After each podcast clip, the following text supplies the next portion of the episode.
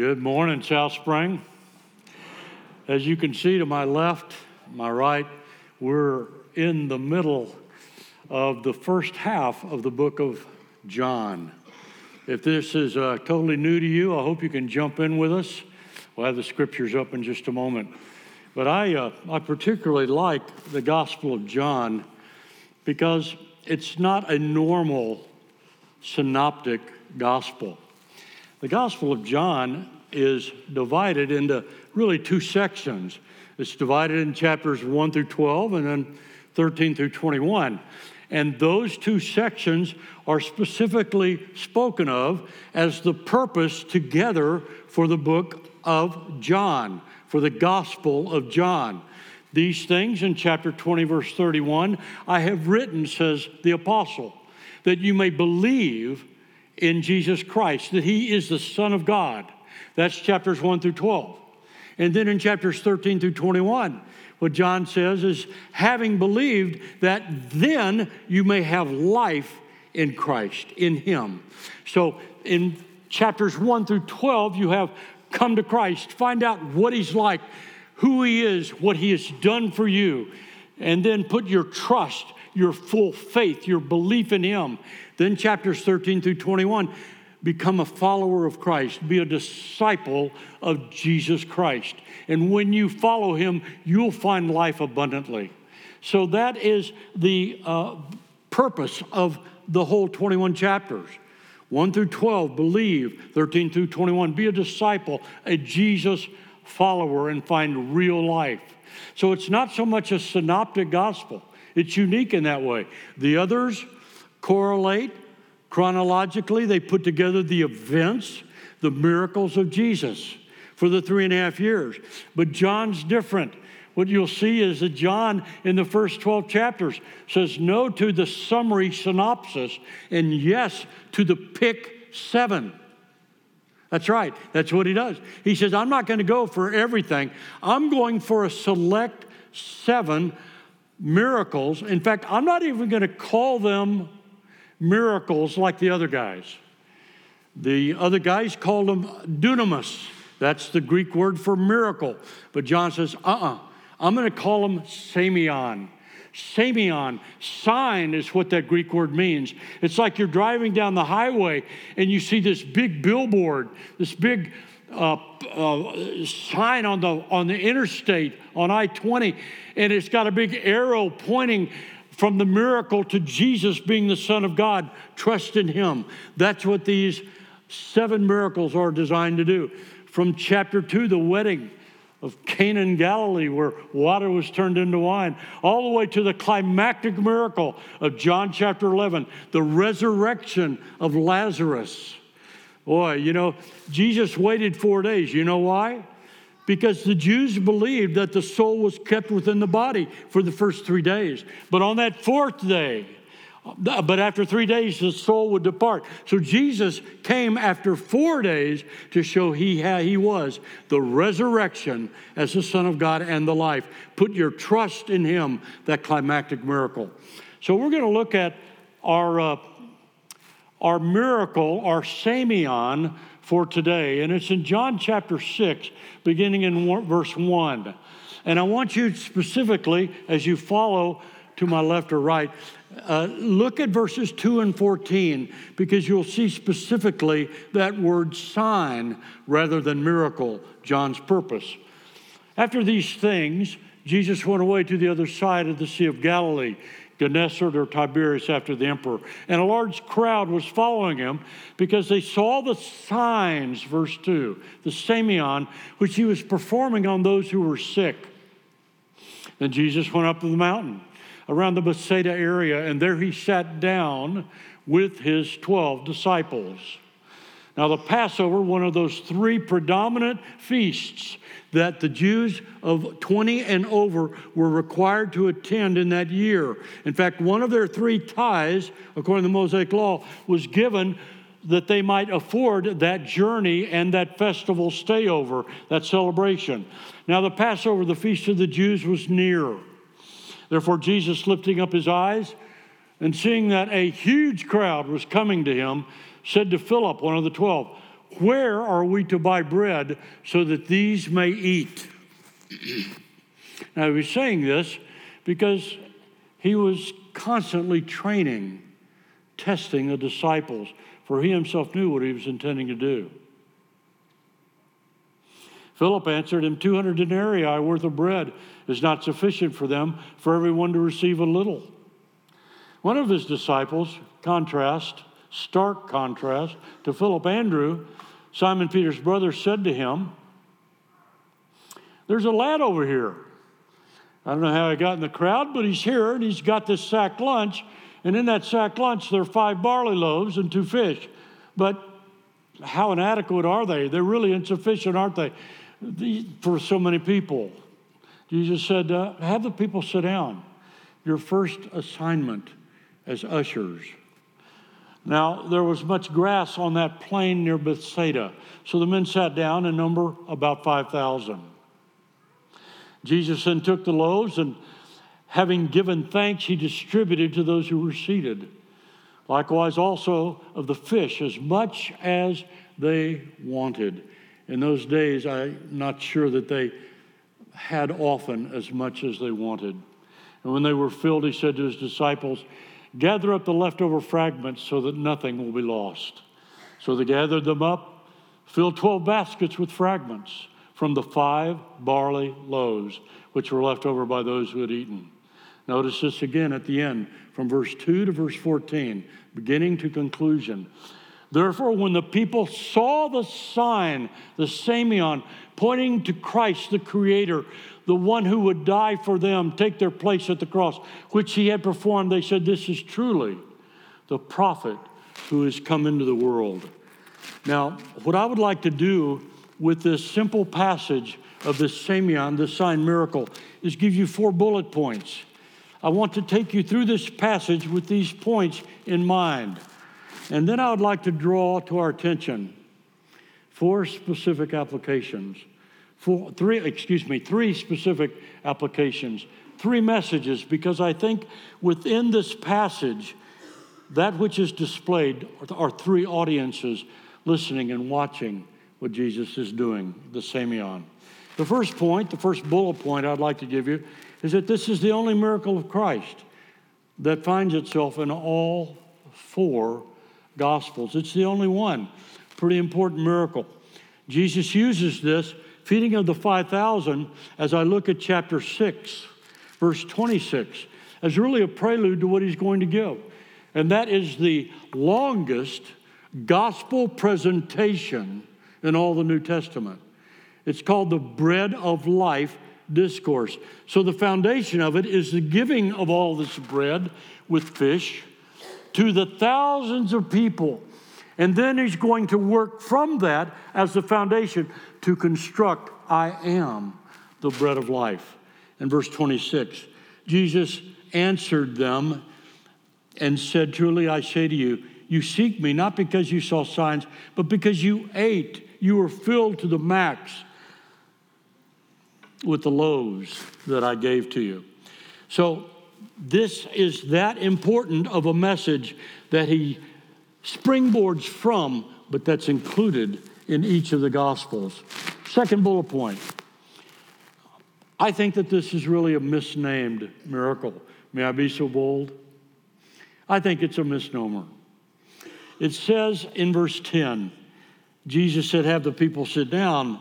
Now, there was much grass in the place, so the people sat down in number about 5,000. So the men, notice that specifically gender, the men sat down. How many? 5,000. I don't think this was a men's gathering. I think it was a mass gathering of people. So if you have 5,000 men, I'm going to suggest that you had women and children. How many? I don't know.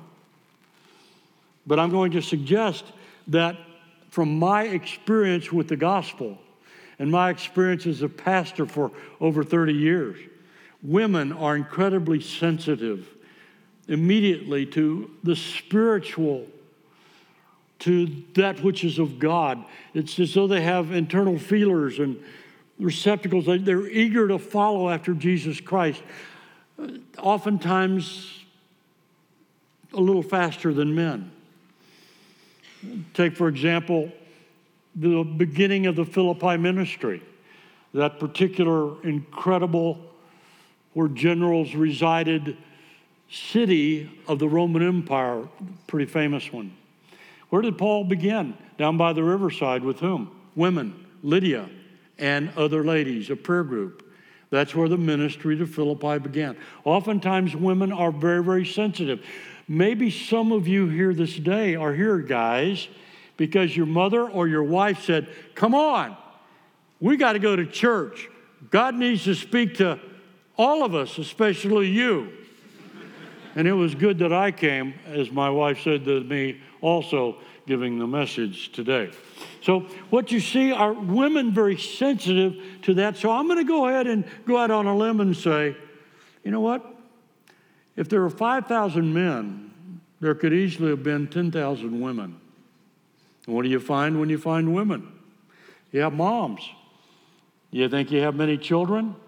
Well, if you were very, very conservative and just had one and a half child, one and a half children, excuse me, per mom, you could have easily 15,000 children and you, you, just didn't drop them off at a relative. You were going to see what this man who had this ring of truth, these incredible statements from God, this prophet as they perceived, they wanted to hear from him. Come on, kids, we're going. So they followed him. A nine mile route, they were tired, they were hungry. They followed, they were sensitive spiritually. Put those figures together 5,000, 10,000, 15,000 men, women, and children, you could easily come up not with five, but with 30,000 people, perhaps misnamed. The feeding of the 30,000, perhaps more appropriate. And so the third bullet point I'd like to give you is this this really is an impossible situation. Not just improbable, impossible. Meeting the needs of these kind of people this many people was really an impossible. Look at verse 5. Therefore, Jesus lifting up his eyes and seeing that a large crowd, verse 2, a large crowd followed him. He looked at Philip and he said, Where are we to buy bread so that these may eat? Philip was from the Bethsaida area. So, Philip, I'm looking at you. Now, obviously, he was intending to test and train Philip. But Philip didn't even answer the question. Philip was so stunned that Jesus wanted to do something for the masses that he didn't say where we can go to Costco or Sam's. He, he knew the restaurants in the area, but he said, What, not where, by way of answer. He said, What are you asking? In banking terms, we have insufficient funds. I mean, we don't have enough money. I mean, if you were to put 200 denarii together. That's what he says. A denarius, by the way, was the amount given to a working person for a whole day's job, a whole day's work, eight hours, nine hours. So if you had two thirds of a year's salary, it wouldn't even touch the needs that are here in this mass crowd. So he didn't say, well, where we could go. He just completely ignored that and said, we don't have any money at all with which to buy anything. Why even be concerned with where we go? So that was Philip's response. Philip was the kind of guy that looked at things not just objectively, but kind of like the bottle's half empty. And that's what I'm focusing on. I don't even know where to start. But on the other hand, on the other hand, nothing is impossible with God. That's the fourth point. Nothing is impossible with God. I think of Jeremiah 32 17. Ah, Lord God, you've created the heavens and the earth with your great power and with your outstretched arm. Nothing is too difficult for you. And so I kind of like what Andrew does. Andrew, Simon Peter's brother, as he's called in verse 8. By the way, may I just depart for a second? I had a two year old brother, still do, two year older brother. Uh, I was always known as Scott's brother. Any of you in that plight? Some sister, some brother, but you're the younger sibling, so you're always known as the one younger and associated with the one with the name, you know, my big brother. I'm bigger than my older brother, but he's still my big brother. Amazing. So that's the way Andrew was known. But I kind of like this guy. You know why? He said, Yeah, it doesn't seem as though what we have is sufficient, but it's kind of a starting point. Look at what he says. There's a lad who's here, verse 9. He's got five barley loaves and two fish, but obviously they're insufficient. What are these for so many people? But it's a start. Let's start with the half full glass of water. And those really are people that I would like to be more like because they're more palatable. They make for a great team, don't they? Things are just easier and easier flowing when you have someone say, Well, you know, maybe we could work with this. There are possibilities, even an improbable or impossible situation. So that's Andrew. Now, in verse 9, what does he discover that's in that sack lunch? Now, you have to remember, this little kid that's coming along with the crowd isn't pushing a grocery, you know, basket. He's got a little sack lunch. I mean, this is really for a little boy and his lunch, not for a week, but for that per particular period of time, very short. Okay? And so what he's got is this little happy meal. I mean, that's it. And it's not for many people, it's for one only, him exclusively. His mom was going to take care of him. So she gave him barley loaves. Now, when we think of loaves of bread in America now, we think of these huge and plastic loaves of oral wheat or whatever, you know, but they weren't. They were these little five inch in diameter, flat little looking pancake loaves of bread, about that big, that's it and they were made of barley grain. Now, you probably, most of you, have not tasted barley grain. And I've been in Russia countless number of times, from Ryazan, an old capital, to way up to St. Petersburg, Moscow, Voronezh, where St. Peter, I mean, Peter the Great started the Russian Navy. We've been all over and we had barley. Can I just tell you about barley for a minute? It's terrible. It's coarse. I called it bitter barley. It's really the barley of the poor people, the common people of that day. So this was a sort of a subsistence grain. This is all we have. Eat it and be happy, the mother probably said. But that's what they had, not the sweet wheat, the bitter barley. And then there's a little fish. You're probably thinking, oh, they probably caught some big black bass right out of the Sea of Galilee. Ah, I don't think so. These weren't lunkers. Little boy's are carrying around 10 pound black bass, you know, largemouth bass. I mean, he's got these fish that were very easy to catch and skim off the top of the Sea of Galilee with a particular kind of a net. And they would pickle those little fish that were no bigger than sardines, like Chad. I mean, they're really, really small for a little boy, okay? And so they would pickle them. Refrigeration wasn't available. No uh, KitchenAid or Jenn-Air. Are You with me? I mean, you just, and, and really fresh fish was a luxury for the wealthy. So none of those people in that crowd would have that, especially this little boy. They were pickled, preserved, salted a little bit. And that was what they got on the Sea of Galilee and how they preserved them. And so this little sack lunch is really all they had from this little boy that Andrew says, hey, this little kid's willing to let us use that. And so Andrew, half full, says, I don't know. It's a start. What do you think, Jesus? And so what Jesus does in verse 10, without any fanfare, he just says, fellows, have the people sit down and all this plain near Bethsaida was normally filled with grass.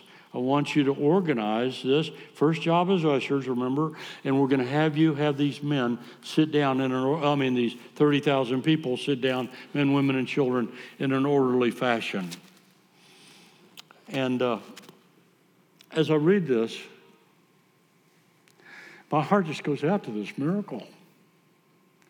Wouldn't it have been an incredible experience to be one of those 12? To hear the son say, Thank you, Father, and then just begin to hand out thousands of fish and loaves of bread? What would it have looked like? I think of that movie and that song, I Can Only Imagine. Because I think it would have been a breathtaking experience to see the Creator, Jesus Christ, doing such as a normal way of life. Well, three messages here, three audiences here. The first message that I would like to address is the message for the masses. The message for the masses. 30,000 again, remember? And the message is this all of you have come to have your stomachs filled as hungry as you are. But I'm the Creator God. As Colossians chapter 1 and verse 16, for by him all things were created, all things, not just the fish, as small as they were, and the barley loaves, both in the heavens and on earth, visible and invisible. Whether thrones or dominions or rulers or authority, all things have been created through him and for him. Here's Christ. Masses, are you listening? Are you watching? Are you partaking of what was miraculously provided for you? What I am providing for you in physical form, I can provide for you in spiritual form. I can change you. I can cause you to be born again to a living hope. In John chapter 3, Nicodemus, you must be born again. In John chapter 4, a woman at the well, has it satisfied? Have all those men satisfied? No, I can satisfy you at the deepest level. Put your trust in me. I can, con- I can create newness within you, being born again. He saved us not on the basis of deeds which we have done in righteousness, but according to his mercy by the washing and regeneration and renewing of the Holy Spirit. To regenerate is to make new. It's not just fish and loaves he's concerned about, it's our souls that he can make new. It's a message to the masses. This morning, I ask you have you really come to know Christ? What's fascinating is that you can go to a great church such as South Spring and you can hear the truth every Sunday. We, uh, but, but think that you're going to heaven because you believe in the right things. You can see miracles happen, but until you say, I'm going to put my trust in Christ myself, totally, not in what I give, not in deeds I do, but in Christ and in Him alone, only then do you really become a Christian. Fascinating. I didn't share this with the first service, but I want you to know. I went to Dallas Seminary, and every year we would have, in those four years in the THM program, we would have someone come to Christ at seminary. How do you like that? They knew what was right all that time, but as far as actually putting their trust in, the Christ, in Christ, they had not. Is there someone here today? You've been going to church, you've been going to a great church, you're hearing the gospel, but have you held back? In uh, chapter 6, verse 14, Therefore, when the people saw the sign which he had performed, they said, This is truly the prophet who is to come into the world.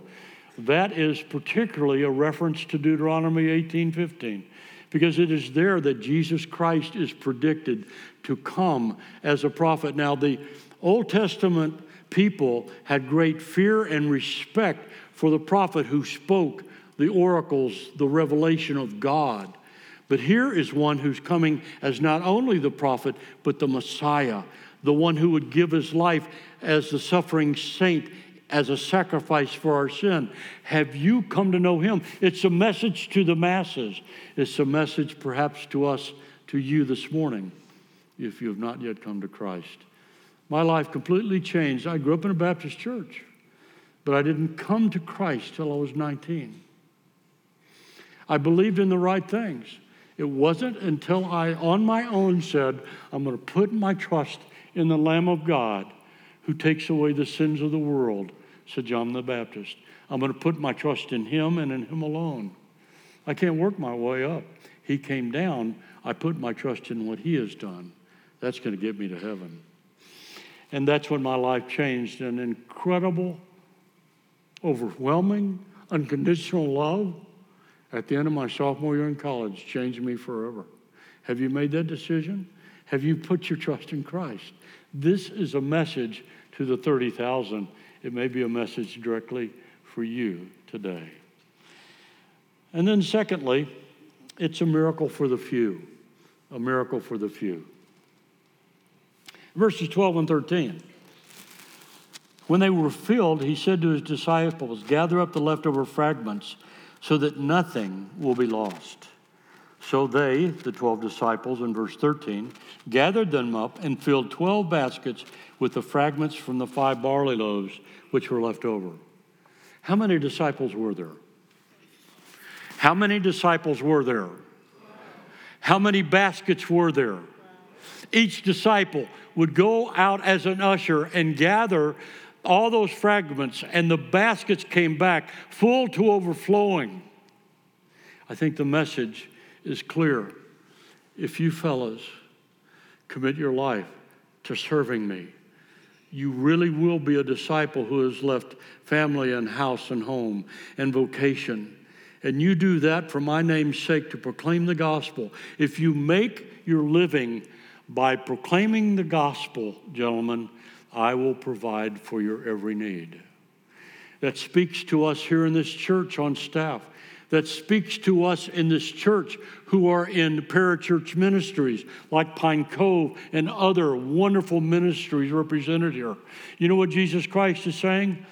I will provide for you. You need not worry, Matthew 6, 33 and following. I will take care of you to the max, to overflowing, if you will do work for me and have me as your focus, your master and his glory, not just making money.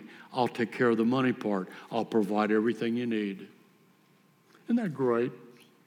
That's a minute, that is a message to the few who commit themselves to serving Christ with all of their life. And then I believe that there is a message to a third audience, and that is to the believers that were there who were following him, who had put their trust in him as their Messiah, and to us this day we who have come to know Jesus Christ, there's an enormous, magnificent message for us. What did the little boy give him? To Andrew, to Jesus? What did the little boy give him? A little sack lunch. Question Was it insufficient? The answer is yes, by human standards. Was it inadequate? of course it was. Five little bitter barley loaves and two little pickled sardines for 30,000 people. what a joke almost. Well, what's incredible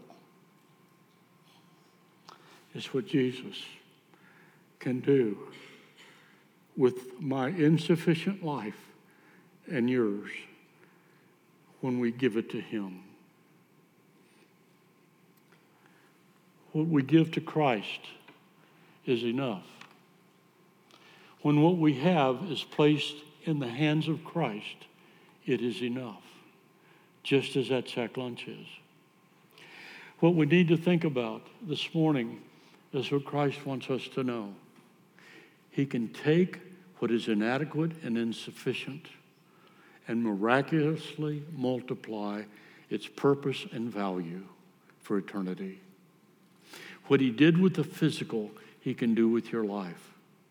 So many of us here need to consider right now saying, Yes, as I play the Christian competition game, he's better and more gifted than me.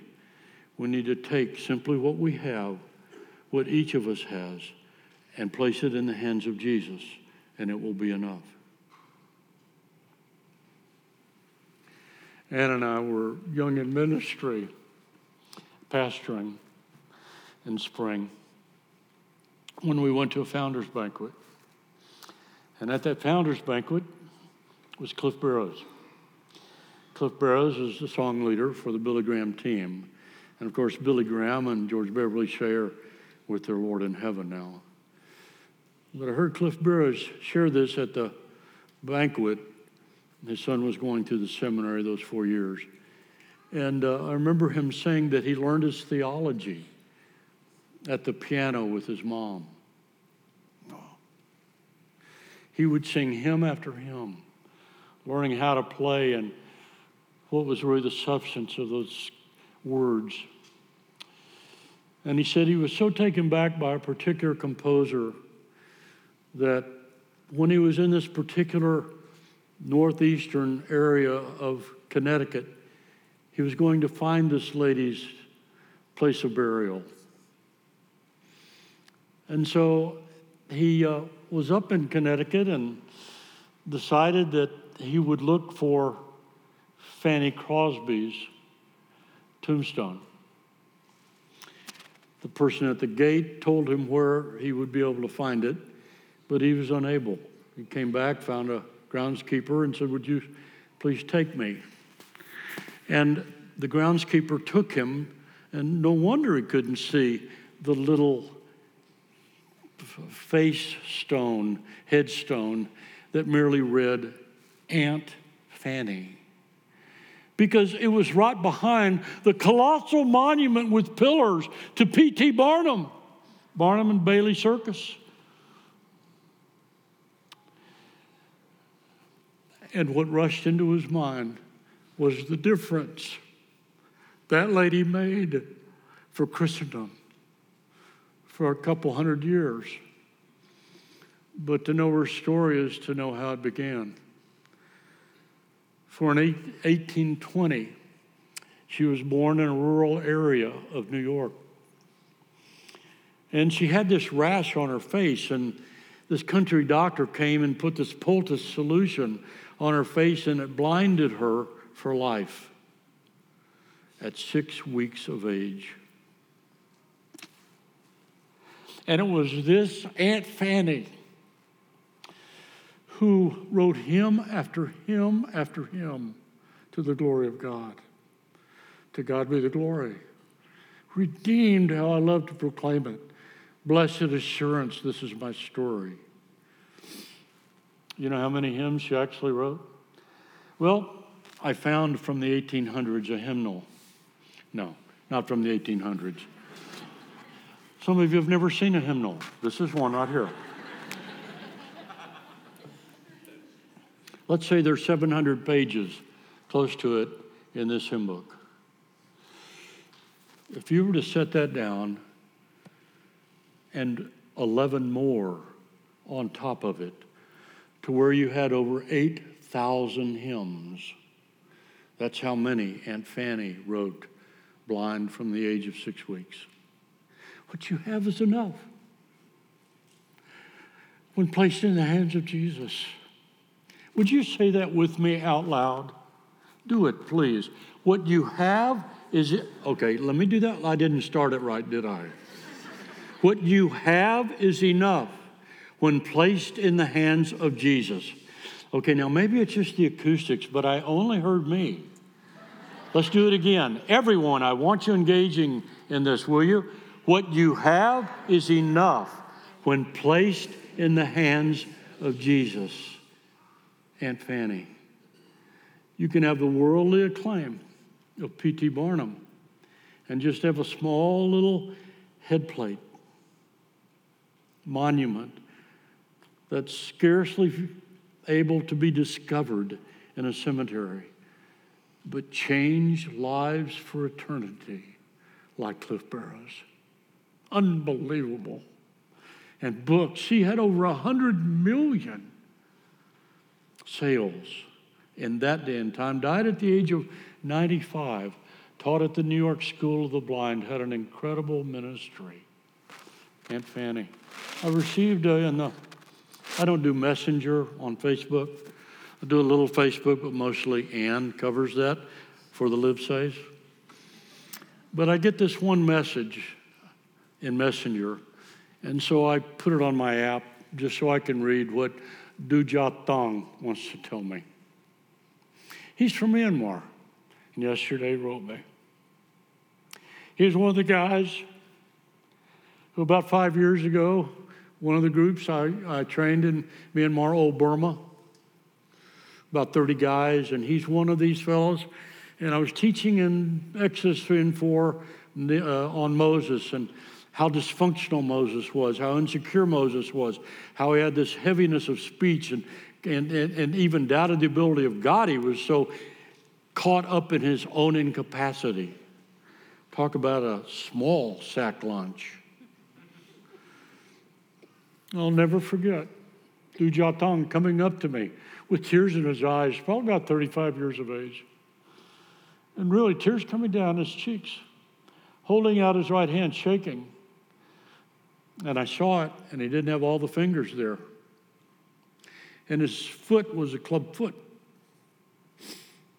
And I grabbed both of those hands. I, I used both of my hands to grab his one. And Gordon, my translator, translated what he was saying.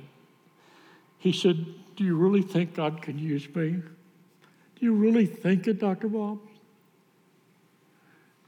And I said, he used Moses and miraculously worked through him as the great leader of Israel, as humble as he was, Du Jiatang, he can use you.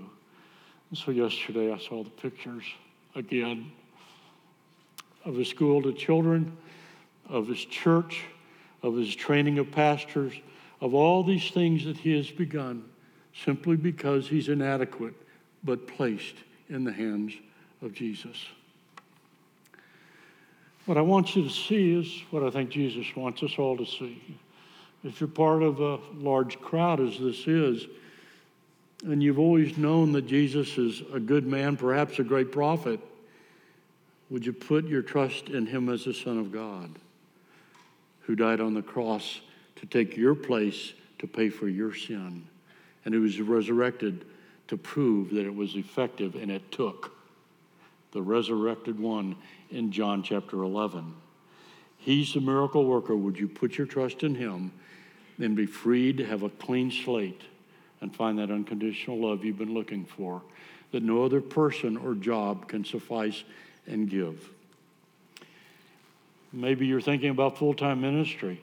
Maybe you're thinking about getting out of full time ministry because it just doesn't pay enough. Well, I'm here to say that most of my relatives make a lot more money than I do. But you know what? They're not more satisfied, they're not more fulfilled in life. And the rewards in the future are going to exceed those which are just temporal. So I want you to know that you can have a hundred times more, not only in this life, but also in the age to come, said Jesus in Mark 10. Don't quit. Keep going. He'll provide the full basket. And then for all of us, what you have is enough. When placed in whose hands?